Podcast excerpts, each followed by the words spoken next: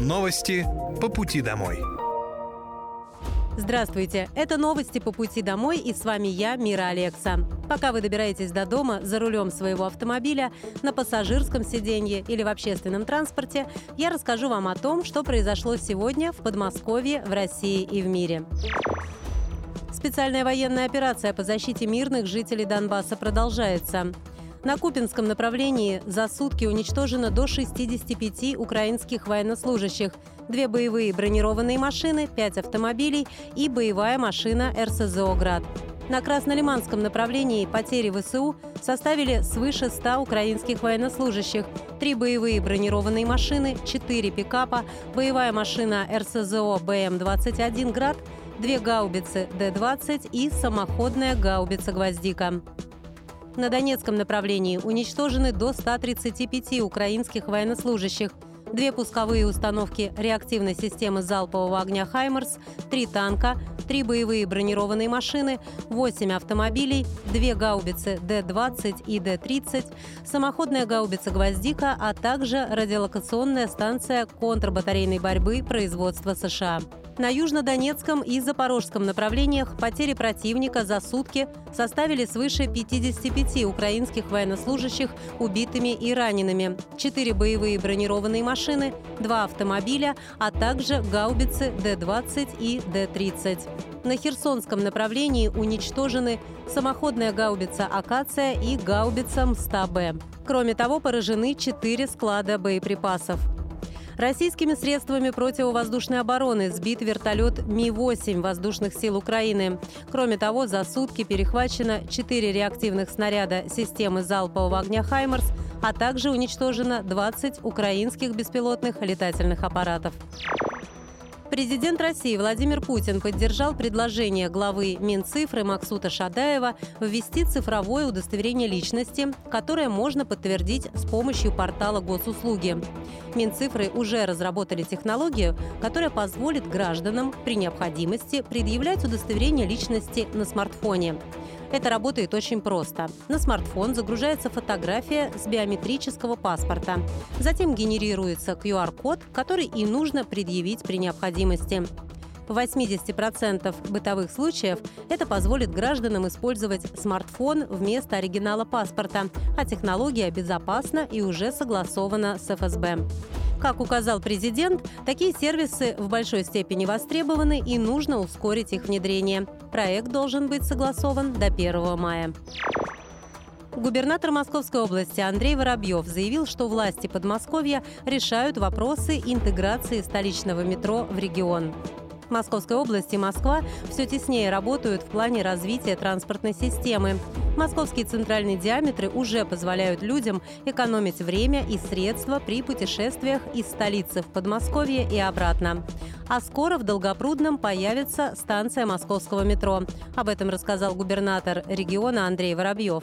Что касается интеграции московского метро в Подмосковье, то оно, хоть и медленно, оно идет, и мы, мы понимаем, что это огромные затраты, и такую работу с Москвой ведем.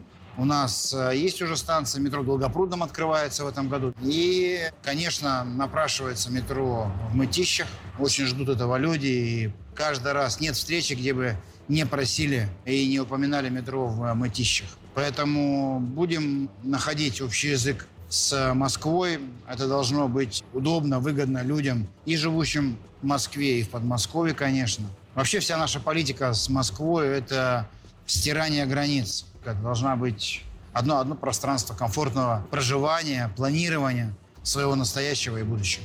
Также губернатор Подмосковья Андрей Воробьев напомнил, что в августе и сентябре 2023 года будут запущены МЦД-3 и МЦД-4. Их открытие окажет существенный эффект на развитие транспортной системы региона.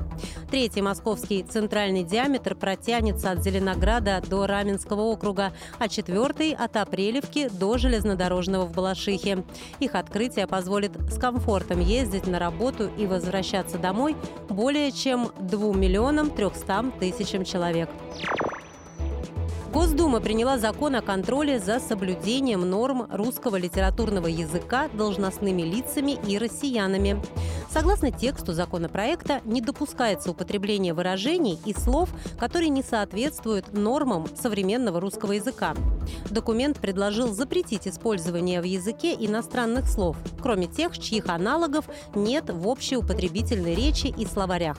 Согласно изменениям, в законодательстве пропишут перечень сфер со строгим соблюдением норм современного русского литературного языка и еще один список менее обязательный. Русский язык обязателен к использованию в органах власти, на выборах, в судах, при оформлении документов, написании имен географических объектов дополнительный список не строго обязательных сфер, где будут установлены особенности использования русского языка и иностранных слов. В этом списке сфера образования, продукция средств массовой информации, показ фильмов в кинозалах, публичное использование произведений. Сюда входит и предназначенная для потребителей информация, а также реклама, государственные и муниципальные системы. Оспорить штраф за разговор по телефону можно будет с помощью приложения. В России разрабатывается уникальное приложение для смартфонов, которое сможет продемонстрировать, держал водитель телефон во время движения или нет. Платформа уже функционирует в тестовом режиме. В случае постановления штрафа за езду с телефоном в руках, с которым не согласен водитель, это приложение поможет доказать невиновность. Приложение считывает данные с гироскопа телефона, позволяя тем самым отследить любые движения смартфона. Неровности на дороге на гироскоп влиять не будут. То есть, если камера зафиксировала руку водителя рядом с головой и сочла это за разговор по телефону, то согласно пункту 2.7 правил дорожного движения выписывается штраф – Однако бывают спорные ситуации, когда автовладелец, к примеру, чешет ухо и получает за это постановление о штрафе за разговор по телефону.